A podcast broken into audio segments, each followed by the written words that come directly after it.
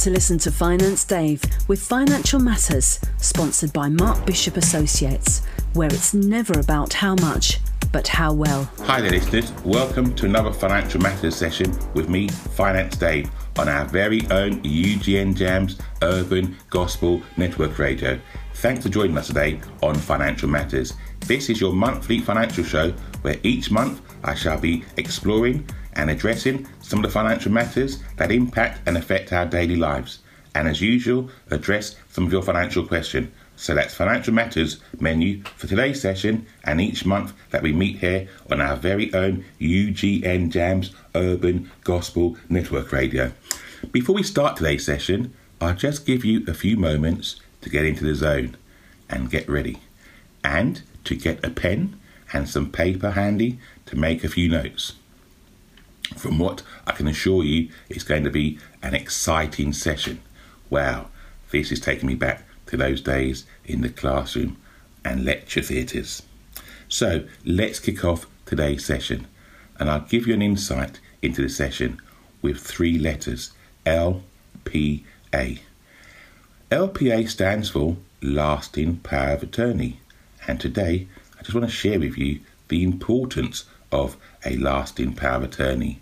And why is that? You may be asking yourself, what is an LPA? Well, as the show goes through, it'll become quite clear to you. Firstly, I regard LPAs as the poor cousins to a will because everybody seems to know about a will, yet the same cannot be said about its equally important cousin, LPA. Secondly, as going through this pandemic, I have come across so many people and so many cases who have learnt about LPAs the very hard and tough way, and I'll share that with you as we go through the session today. And thirdly, I think it's one of the essential tools which we all have in our financial planning toolbox because it is as important, if not more so, than a will. Why does Financial Dave say that? Well, a will is essentially a financial planning tool because we all know that death will arrive one day. That is one of life's certainties. Yes, a certainty that one day will go. The only other certainty in life is tax. Yes, good old tax. However, an LPA is for life's uncertainties, things that may not happen, but we need to plan for just in case. The thing about an LPA that's uncertainty is, I mean, the loss of capacity and you're thinking, loss of capacity? What on earth is that? Yes, that's a day when you are will be unable to make a decision for yourself. And we all hope that day is a long way off, or at best, it never arrives. That sad day when you are diagnosed with a loss of mental capacity and you can no longer do those things that you used to do. Put on your socks, brush your teeth, change your clothes, sign for a check, make money transfer, all those things we take for granted. One day we may be not able to do so. To put this in context, some 1 million people in UK will have dementia by 2025. Yes, that's in 5 years time. 1 million people in UK will have dementia by 2025. Now that I've grabbed your attention, let's explore this or these three letters LPA, lasting power of attorney. I'll do so today, not through a usual lecture where I just ramble on endlessly. I want us to go on a journey with LPA, and we're better to start than with a story. This is a story that some of you may have heard before. I will let you decide for yourself. This is a story about Clarissa and Marcus, a happily married couple with their two children, Pearl and Gus, living in a place we call Utopia. And in Utopia, life is great, and the family have no cares.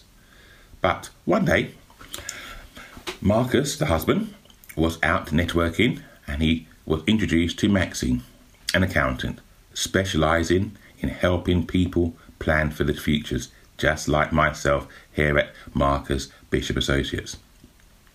Marcus invited Maxine to the family home because he was quite enjoying what Clarissa had, quite enjoying what Maxine had been saying to him about what she does for people.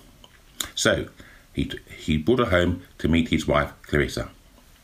Um, when they were home, Maxine, following the introductions, asked the couple, "What would happen if either of you were unable to make a decision?" Sounds strange. I'll say that again. What would happen if either of you were unable to make a decision tomorrow? What kind of question is that? said Marcus. Well, Maxine said, a genuine one and a real one. Well, if either of us were unable to make a decision, we have each other, said Clarissa. That's good, said Maxine, but you know, that's not always the case.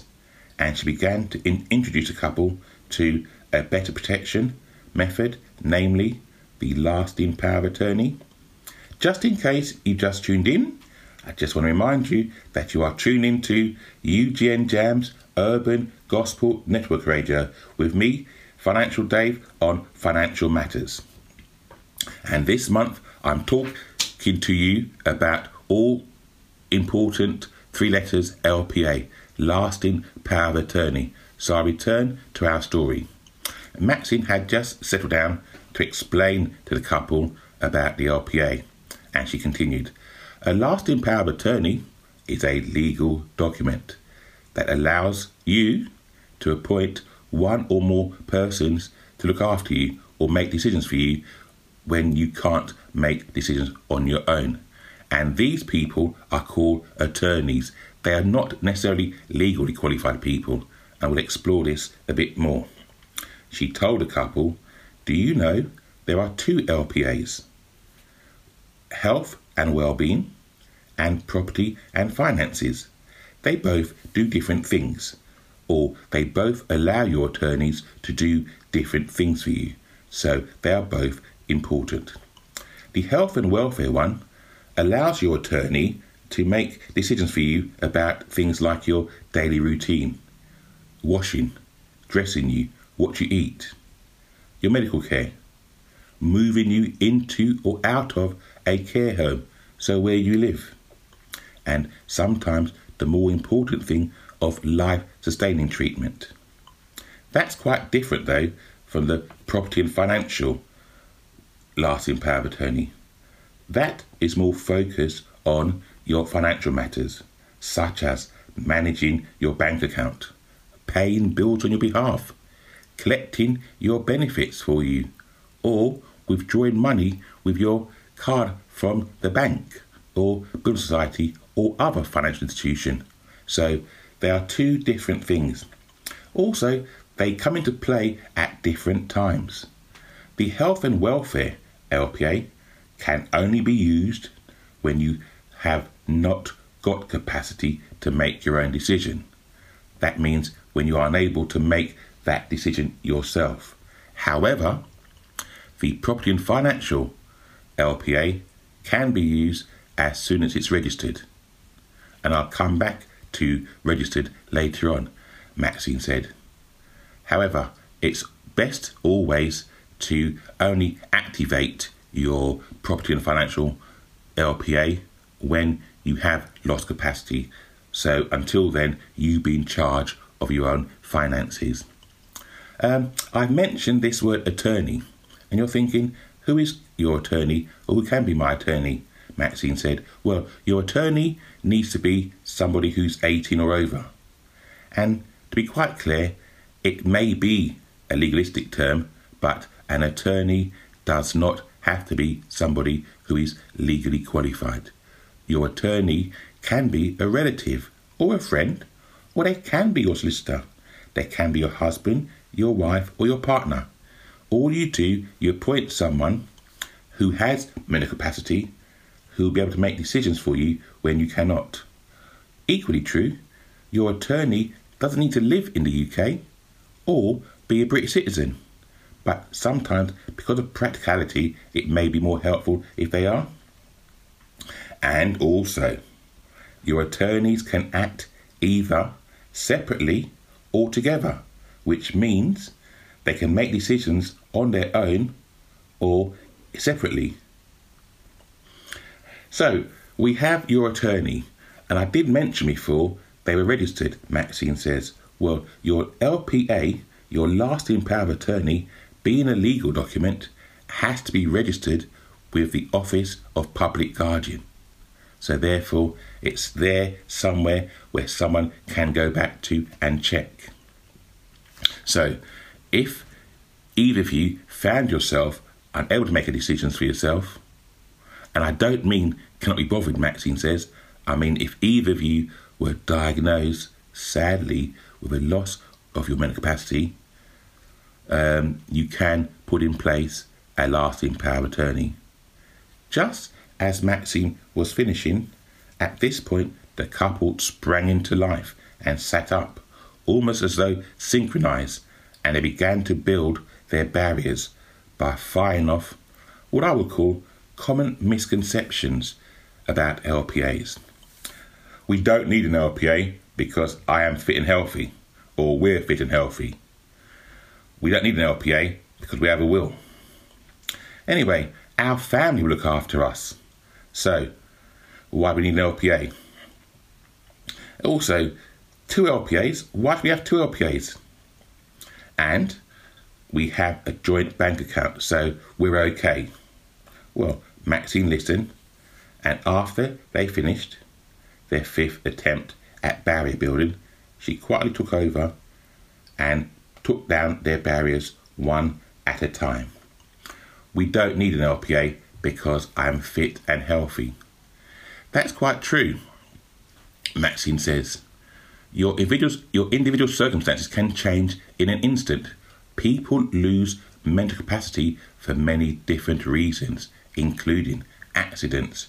Remember Michael Schumacher? Strokes and heart attack. So rather than waiting until you are losing capacity to make an LPA, it makes sense to do so when you are still able to understand and sign a document yourself. Don't leave it until the moment an LPA is needed to put it in place, as that could be too late. You have a will. Sure, you do have a will. Well, a will is a document that's important for you at death. When you die, a will allows your beneficiaries, no, I lie, it allows your executors to deal with your matters and put things in place for you. Whereas an LPA deals what happens to you if you can no longer make decisions for yourself while you're still alive. As such, they are very different, important documents that deal with different circumstances. A will deals with certainty. Lasting power of attorney deals with uncertainties. Both documents are needed to protect you and your assets. Ah, you say our family look after us. Uh, even if your loved ones all agree on how best to look after your finances and health, and this is often not the case, I will add, it can be hugely stressful for them if they don't know what your wishes are. And LB, LPA reduces the likelihood of disagreements between those who are closest to you and gives them the confidence that they're doing what you would wish. For example, you can decide whether your attorney has the power to accept or refuse life sustaining treatment on your behalf or set out what you'd want. Why two LPAs? Well, I'll, address this one quite quickly. Two LPAs because there are two parts of your life your finances and your health and well being. And recently, during COVID, lots of people have found that by having in place only a financial LPA, their attorneys were unable to make decisions about their care. Their attorneys were unable to move their loved ones from care homes as things unfolded. So that's perhaps the most important thing to recognise. Oh, we have joint bank accounts. That's great. Lots of couples have joint bank accounts. Even if you hold a joint account, you could face issues getting to cash. In fact, banks often freeze accounts to protect the vulnerable person. So, having a joint bank account is no guarantee or no solution to saying you don't need your um, lasting power of attorney. To protect yourself against becoming unable to manage your financial affairs and to make informed decisions about your long term health, you should have in place your financial LPA.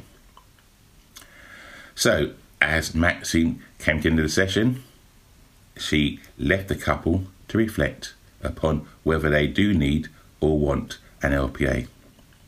And I hope the couple make better decisions than some of the people who I've been speaking to during the recent period of lockdown, where because of the absence of an LPA, the care home has had the authority to make decisions for their loved ones, be it their mum, their dad, uncle, or other loved ones.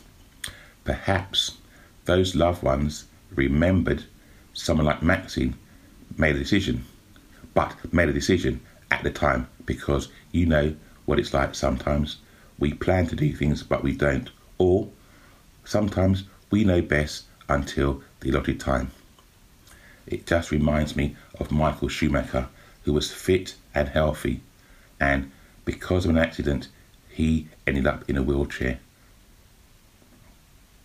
I hope that you've reflected upon the LPA story as it's reminded me of Proverbs 12, verse 15.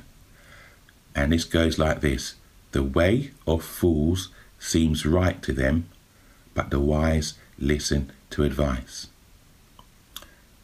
The way of fools seems right to them, but the wise listen to advice.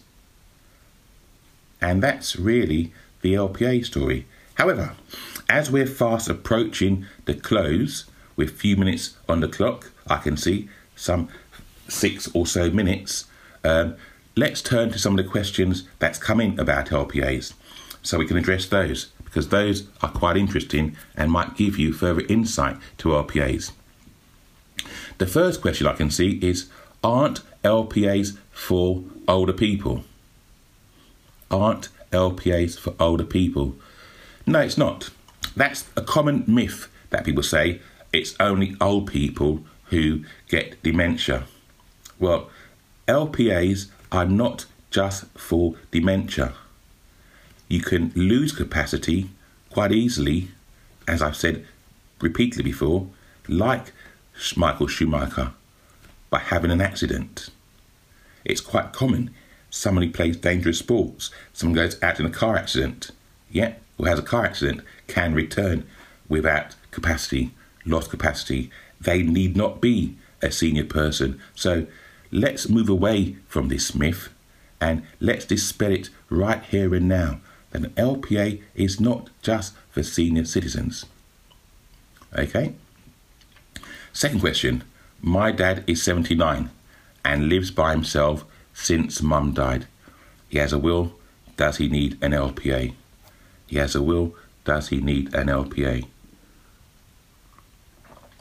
Well, Daddy's 79. He lives by himself, and that's really great.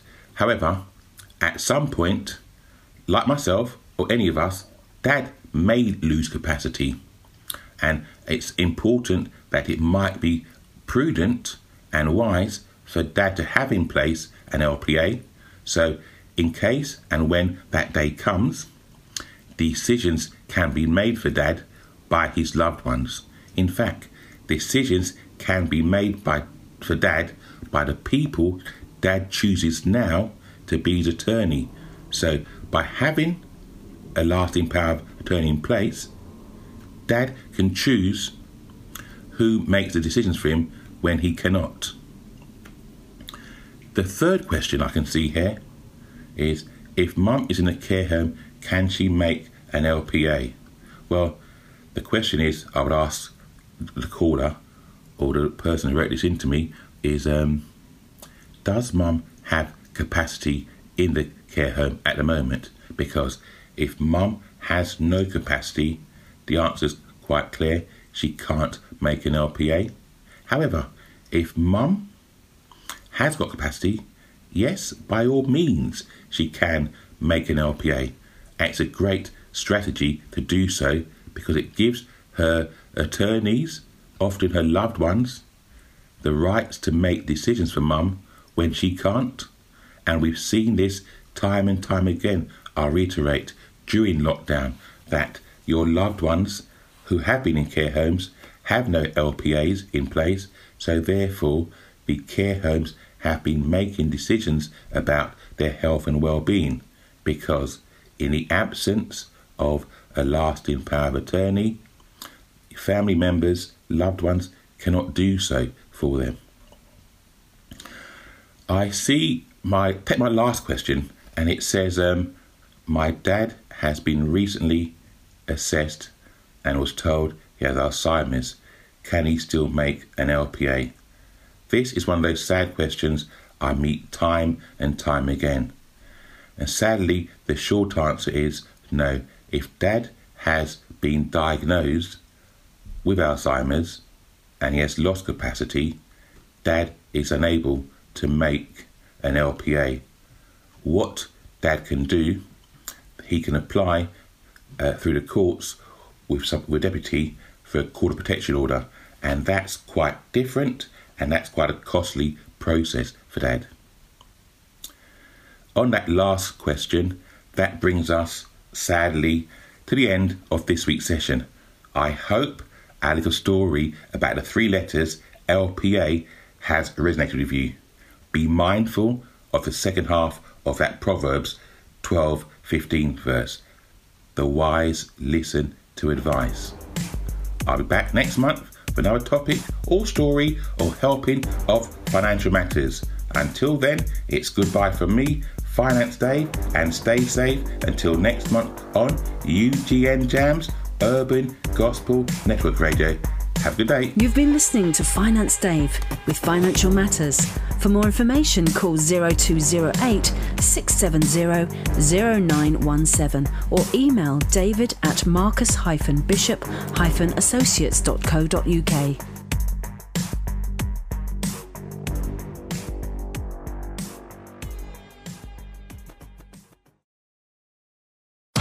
This is UGN Jams.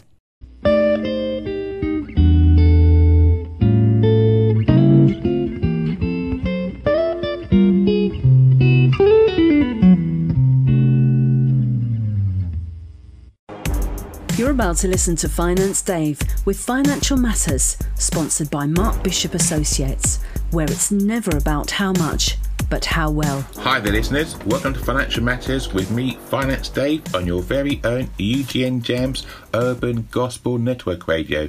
And thanks for joining us today on Financial Matters. This is your financial monthly show. Each month, where I shall be exploring some of the financial matters that impact and affect our daily lives. And isn't that the case as we all begin to move out of lockdown and enter the most painful recession of all time? And take a look at some of your financial queries that I've been presented with recently. So, that's the Financial Matters menu for today's session and each month as we meet here on UGN Jam's Urban Gospel Network Radio. However, before we start today's session, which I've called Is My Pay Right? and we'll see later on, I just want to provide some biblical context for financial matters. And I want to do so using one of my favourite verses from the Bible, from 1 Timothy chapter 6 verse 10, and it goes as follows: For the love of money is a root of all kinds of evil. Some people, eager for money, have wandered from the faith and pierced themselves with many griefs. This popular verse is so often misquoted. Why? Because that all important third word, love, is often omitted. So please remember the verse states for the love of money and not money and is often incorrectly quoted. Okay, so let's start our journey in today's theme, which we said is Is my pay right? For most of us, we rely on that weekly wage or monthly salary from our employer. So, in short, it's our lifeline. Therefore, it needs to be correct to do all the things we want it to do plus lots more of the others. but the question we all face is is the amount we get to take home correct? Moreover, do we know it's right? It must be right, we say, because it's the same every month. Well, sometimes it may not be correct, and this may be for a variety of reasons. I know some of you listeners may be thinking, how's that possible? We'll see as we unravel in today's session. But just stop for a moment and ask yourself, when did I last review my payslip? There's a thought. I know a review may not be necessary because it never changes, you say. It's same every month. But have you ever thought it could be the same every month, but this same every month is not correct? Let me share with you a little secret. I have met many taxpayers whose pay slips have been the same every month. But, yes, but, that take home pay has been consistently wrong. Often, they've been taking home less money than they should have. And in the rare cases, taking home more money than they're entitled. So never think because the same amount goes into the bank each month that your pay is totally correct. Laziness or comfort zone can cost. So let's see how this can be the case. I want to firstly look at your hourly rate. For some employees paid an hourly rate, especially our frontline staff, such as domestics, bar staff, and couriers, you may want to ask yourself several questions. Is my hourly rate compliant with the law? How would I know? What is legally compliant hourly rate? Well, to answer these three questions, I will say three words national minimum wage. Yes, the national minimum wage. If you're employed on an hourly rate contract, the starting point for you is the national minimum wage. This means your employer should at least be paying you no less than the minimum wage based on your age. You may be raising your eyebrows or shrugging your shoulders thinking, what is the national minimum wage? I've never heard of it. Well, to be fair, let's explore that. The national minimum wage is a wage that's set for the, by the government and it's based upon our age. But the adult national minimum wage, i.e., the wage for anybody aged 24 and above, is £8.72. And this wage is set every year on the 1st of April. At the bottom range of the wage is the apprentice wage, wait, which is £4.15. And just for your comfort, the rate does change every year. So last year, the rate was £8.21 for an adult over 24. So now that you know, you can get at your wage slip from its safe storage vantage point or on your employer's portal and check for yourself. This is a simple task or a simple test that's worth doing every now and again, or at least once a year. So let's now turn to your take home pay. So I hear you say, I'm not hourly paid, so it doesn't matter. Does that mean your pay slip's always right? Not necessarily. Why not? Well, let me explain. And let's go back to that old game we just played. Let's review your pay slip. This review is not for the hourly rate though, because we've already established you're not an hourly rate payer. This time, our focus is different. Our focus is on your tax code. What did Finance Dave say? Your tax code. Yes, that five digits or two digits code on your payslip. Your take home or your net pay is driven by your tax code. This is the often neglected or overlooked item by many employees and pensioners, yet they know how much they receive each month or each week, although it may be wrong. Isn't that just amazing? We're often content on the same amount each pay period, although it may be totally wrong. For me, this is most concerning. Why? Because your tax code determines your take home pay. So, what is this tax code we're looking at? In short, it's the five digits code that appears in your payslip For some employees, it may be only two digits. It's the basis for determining how much tax you pay each month and, moreover, how much money you get to take home. In short, it determines yours and my financial lifestyle. So, in my eyes, it's super, super important. Well worth a review every now and again, at least once a year. Why? Because the wrong tax code can result often in an underpayment of income tax or an overpayment of income tax, which will mean less money in your pocket. Your tax code or our tax code is based upon each of our annual personal income tax free pay allowance. Your tax code is also derived from your annual tax free pay income from the year. This is the annual earnings that the government says you're allowed to earn before you pay income tax. And for this year, this financial year, 2020 to 2021, that threshold is £12,500, not a lot. This means each taxpayer can earn £12,500 before they start paying income tax. Each individual's tax code is personal to them and their own set of circumstances. This explains why it's often highly wrong or wholly wrong to compare yourself to another taxpayer, whether they be your spouse, your partner, friend, or foe. In tax, everyone is running their own race. That's why it's so important not to start your concerns with comparing yourself to so and so or Mr. or Mrs. X, Y, or Z. It's wholly irrelevant. Tax is a personal thing, and we all are running our own personal race. This explains why your tax code will often differ from your best friend or your neighbour.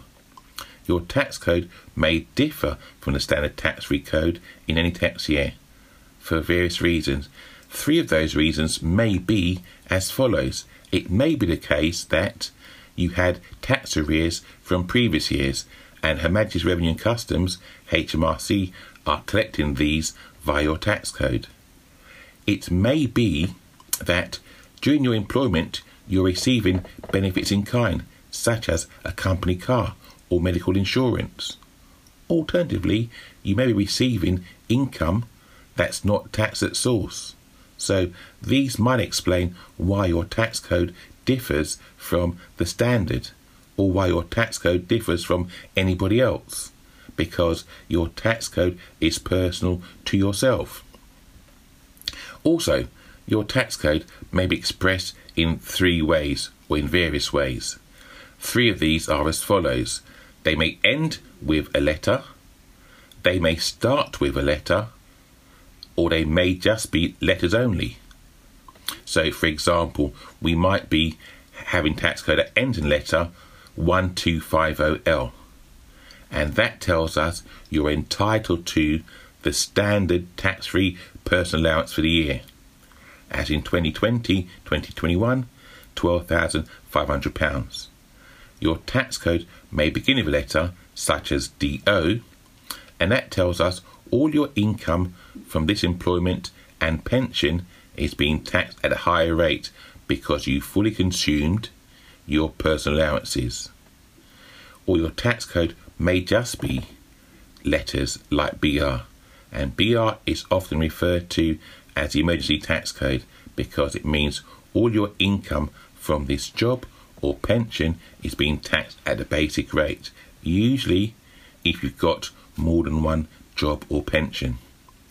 However, there is a special tax code known as OT, which some of you may come across, and that's often used when your personal allowance has been consumed or you're starting a new job and your employer has not yet received your complete tax records to assign you a tax code. So OT is often only a temporary tax code. We said your tax code 1250L is your standard tax-free tax code. What also, it also has another meaning. It tells us that you're a tax resident in UK. Not true. you're a tax resident in England or Ireland, or should say England or Northern Ireland, because as a result of devolution in Scotland and Wales, they are in charge of their own taxes, and the tax codes are different in both Scotland and Wales, but not greatly so. The difference that we'll notice is that they'll each have a prefix in front of the 1250L. In the case of Wales, the prefix is C, say it's C1250, and in Scotland it's S, so it's S1250. So, however, if you're still unsure about your tax code, you can go online and check your tax code on the government website, which is www.gov.uk. Alternatively, we can now turn to look at your P60, which also shows your tax code for the year. Your P60 is that annual statement that all employers are legally obliged to give to employees at the end of the financial year. And that must be received by each employee by the 31st of May. And what will it show? Well, your P60 often shows your annual earnings from your current employment, your annual earnings from any previous employment if you change employers or if you had changed employers during the financial year. Equally so, it will show you the respective taxes you paid in your current employment and in your previous employment. And the final pair of items found in a P60 is your national insurance number and more importantly, your final tax code for the year. This brings me nicely to this week's first problem and the case of our taxpayer known as Addy, who gave me a P60 for last year, 2019 20, and it was quite interesting what it showed. In reading through Addy's P60, I noticed her final tax code was 1185L. Well, that may not sound quite major, but when I tell you that the tax code last year for standard tax code was 1250L, you'll see, or you may not see, the issue. Uh, in Addie's case, she may have paid too much income tax. I say may have paid rather than has paid because the tax code may be correct because Addy may have underpaid tax in previous years. We cannot say for sure until we've done our research into her tax history. And that involves at least two steps. First of all, contacting her employer to try and obtain, if possible, an explanation for her final tax code, 1185L, as opposed to 1250L, because it, it may be the case that her employer cannot explain, because often employers only act on information they receive from HMRC. If they can't explain, that will lead us to the next stage, and that's contacting HMRC and to ask them why was Addie's tax code reduced. Whilst this may seem a simple task, I can assure you this may and probably will take us several months to resolve for Addy because Although tax may be only three letters, tax queries are never as simple or as straightforward as taxpayers may think or believe. And just in case you've just tuned in, I want to remind you that you're tuned into UGN Jamz Urban Gospel Network Radio with me, Finance Dave, and Financial Matters. And we're moving in to the final session of today's show. And in this final session, I want to take a look at personal tax account and address our final tax problem as well too. So let's see what has personal tax account got in store for us. You're probably thinking, what is your personal tax account? Well, let me first start by saying it's nothing to do with your self assessment, that's wholly separate. But your personal tax account was introduced by the government, so I say, sorry, by HMRC in 2015. It was part of their initiative to move the tax system into the digital age for ease of communication with us, the taxpayer. Every taxpayer, yes, every taxpayer should and can set up their own personal tax account to access and view HMRC information online. So it's all digital. Your personal tax account allows you to manage your tax affairs through a single location and reduce direct contact with HMRC. Moreover, your personal tax account may be used for three key tasks. You can use it to review your personal tax position on a yearly basis and submit your own tax returns. You can also use it to check the status of your national insurance contributions and to ensure they're up to date so you're on course for your state pension. And I cannot emphasize how important that is, especially for people like myself who are in touching distance of retirement age. And finally, you can use it to notify HMRC of any changes in your home address. So this takes me nicely to our second and final problem. And for this problem, we return to taxpayer Addy, who recently had a problem with a P60. Well, in fact, the P60 was the least of Addy's woes, because last week she gave me a copy of her personal tax account, and it made quite interesting reading because it immediately highlighted a problem, and I'll share that with you. However, before you think I'm breaching GDPR or any confidentiality rules, Addy has given me full authority to share her case with you. Why? Because Addy was keen to help others, um, to make sure others don't fall foul of what she found herself in. And uh, let me tell you what it was. Her printout showed that since 2011 2012, Addy has underpaid each year national insurance contribution this therefore means she will not qualify for full state pension at retirement age. Why? Because our state pension is based on not your tax payment but your national insurance payment. Moreover, to qualify for state pension, you must have paid 35 years of national insurance, not 30 years as some people seem to think. That was the old system. That was changed in 2016.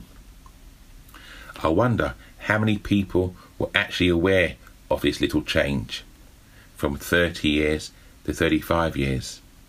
I will say if you had registered for your personal tax account and you had engaged with your personal tax account, this would be no surprise to you.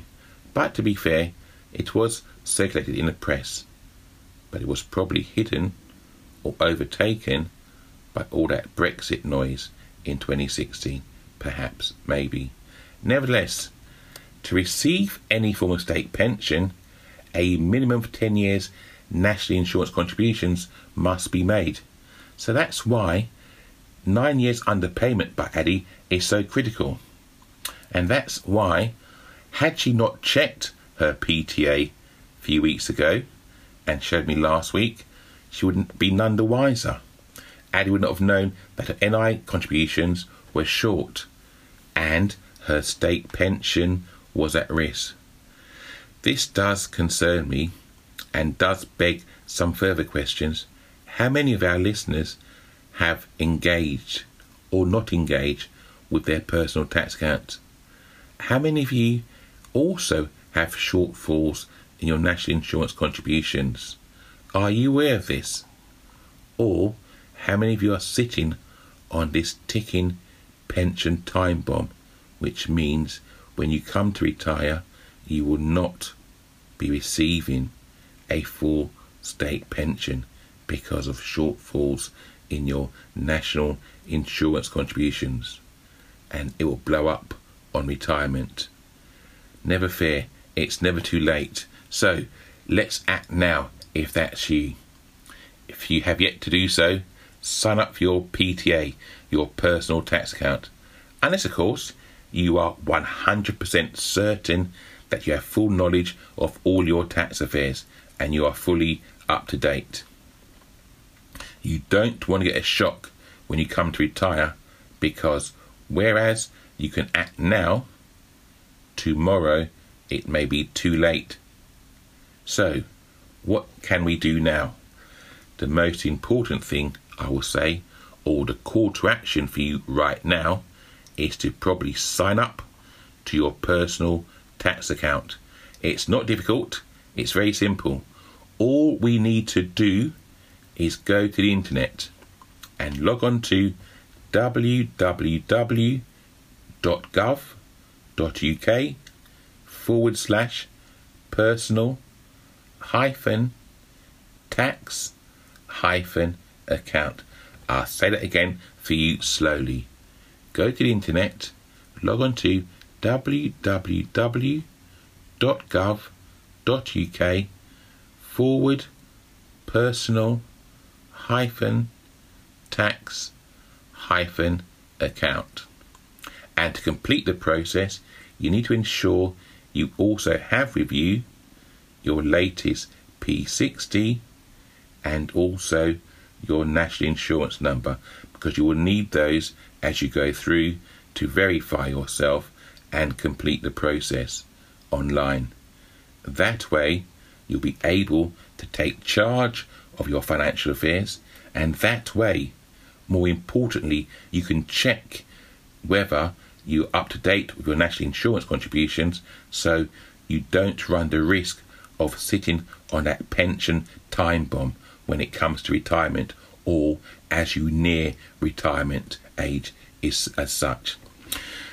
Sadly, this brings us to the end or near the end of today's show, and we've been looking at is your pay right? Is the money you take home right? Is the money you get to lead your financial right lifestyle right? And just to recap, we've looked at the pay slip. In particular, we've looked at is your hourly pay right? And we've looked at that from a context of yes, the hourly rate, and those three words were national minimum wage. We've also looked at your tax code to see if that's right, your P60, but more importantly, we've looked at your personal tax account. And as we've seen from our problem, it's so easy to go about our business to be unaware of our problem unless we get involved. So, as I said to you, do check out your personal tax account on a government website, and it can help you in the same way it has helped Addie to put her affairs right. So, until next month, what I'll say to you is have a great day, have a wonderful month ahead, and I'll see you next month with another menu of financial matters.